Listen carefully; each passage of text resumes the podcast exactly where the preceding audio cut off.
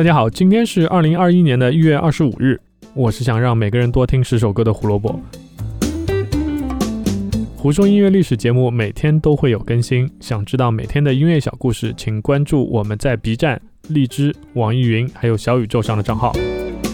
找到我们的方法很简单，搜索“胡说音乐历史”六个字，还有“火救湖电台”五个字，找到那个账号关注起来，你就能得到我们的推送了。今天很特别啊，因为我们要讲一首单曲。为什么会想出来讲一首歌呢？因为啊，实在是找不到今天有什么重要的事件和人，却意外的发现今天和这首我喜欢的歌有点关系，所以你们也就勉为其难陪我唠唠嗑吧。一九七五年一月二十五日，卡朋特的单曲《Please Mr. Postman》拿到美国 Billboard Hot 一百单曲榜的第一名。我第一次听到这首歌是意外的拿到了一张卡朋特的专辑《Horizon》啊，是他们的第六张专辑。在唱机跟音箱都不太好的情况下，那个音箱跟唱机是真的不好。唱机只是 iON 的一台唱机啊，直接连了一个索尼的 Soundbar，但是出来的声音却还是让我觉得很震撼，那个很温暖的声音啊，至少给当时的我确实很大的震撼。只能说卡朋特的声音实在是太美了。但嗯，我们今天一上来要讲的并不是卡朋特，而是 The Marvelettes 这个组合。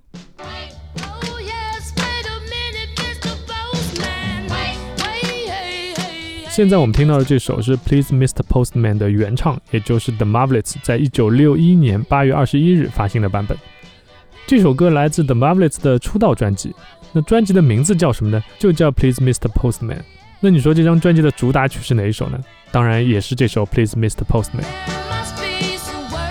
这个组合是五个黑人女生的组合。我们想一下，一九六一年，全黑人的组合，你能想到哪个厂牌呢？我给你们一秒钟思考一下，把答案打在公屏上。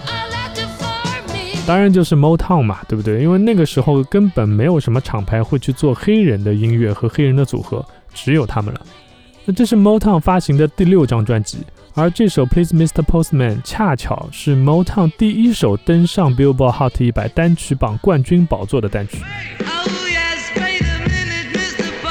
作为冠军单曲啊，自然会被很多很多后人翻唱。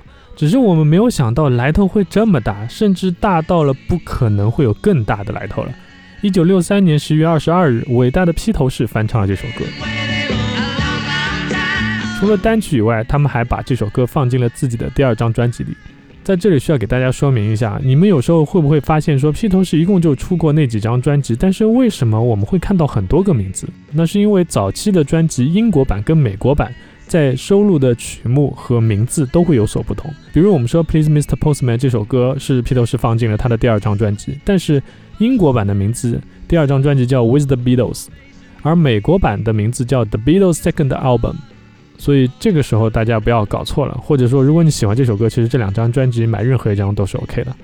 不过想想我们就会觉得很奇怪嘛，因为那首歌的歌词讲的是，呃，一个人待在家里面等着这个邮差给他来送信啊。那一个男人待在家里面等着邮差送信过来，这种奇怪的情感就很尴尬嘛，对吧？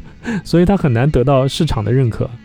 于是这首单曲最高位置也就只是达到了六十八名就止步了。Beatles 的歌哎，在一九六三年竟然只到了六十八名。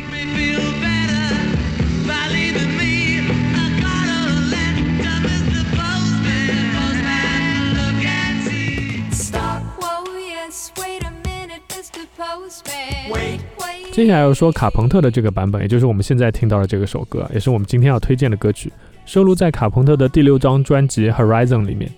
这首歌成为了专辑最卖座的单曲，也是卡朋特最卖座的单曲，单曲销量超过了一百万张，在美国、澳洲、新西兰、加拿大、南非都是单曲榜的第一，在英国跟爱尔兰，他也拿到了第二名的名次。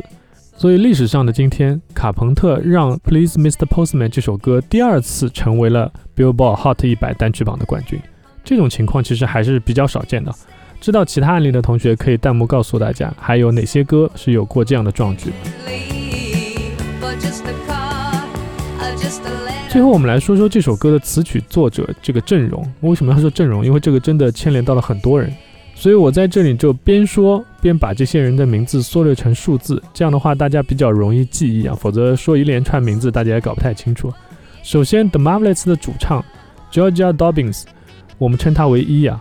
一为了参加 Tamla，也就是后来的 Motown Records 的面试，他说要准备一首原创的歌曲，于是从他的朋友二 William Garrett 这边得到了一首布鲁斯的歌曲，然后一把这首歌改编了一下，去参加了面试，然后顺利的拿到了唱片约。但是后来呢，一离开了组合，于是某趟的老板 Barry Gordy 找来了三 Brian Holland 和四 Robert Bayman 合作，把这首歌再改了一下。之后五 Freddie Gorman。也参与了制作。